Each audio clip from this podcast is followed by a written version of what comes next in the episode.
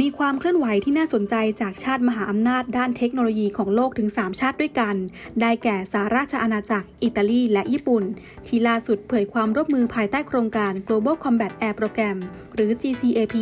เพื่อพัฒนาเครื่องบินรบล่องหนรุ่นใหม่ หวังสร้างความเป็นหนึ่งเหนือน่านฟ้า โดยจะเริ่มต้นแผนการผลิตเครื่องบินรบล่องหนรุ่นใหม่ที่คาดว่าจะเป็นรุ่นที่ 6 ออกมาใช้งานร่วมกัน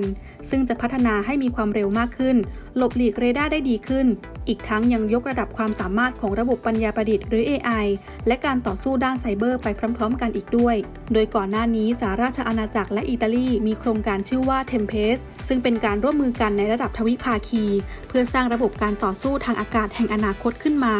จนกระทั่งมีความเคลื่อนไหวล่าสุด คือการเข้าร่วมของญี่ปุ่น หนึ่งในชาติที่มีความโดดเด่นด้านเทคโนโลยีสำหรับบริษัทที่มีบทบาทเป็นแกนนำของโครงการดังกล่าว ได้แก่ บริษัท BAE System ของสหราชอาณาจักร มิตซูบิชิของญี่ปุ่น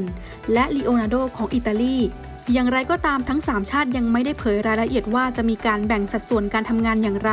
หรือจะเลือกประเทศไหนเป็นโรงงานพัฒนาเครื่องบินรบ ทั้งนี้ริชี่สุนักนายกรัฐมนตรีของอังกฤษเผยว่าโครงการนี้จะทำให้ประเทศชาติสามารถจัดการปัญหาภัยคุกคาม ทั้งอย่างช่วยอัดฉีดเม็ดเงินมหาศาลเข้าระบบเศรษฐกิจ สร้างงานจำนวนมากให้กับคนทั่วประเทศ และทั้ง 3 ชาติยังตั้งเป้าร่วมกันว่าจะนำเครื่องบินที่ผลิตขึ้นมาใหม่ ไปประจำการในกองทัพภายในปี 2035 ค่ะ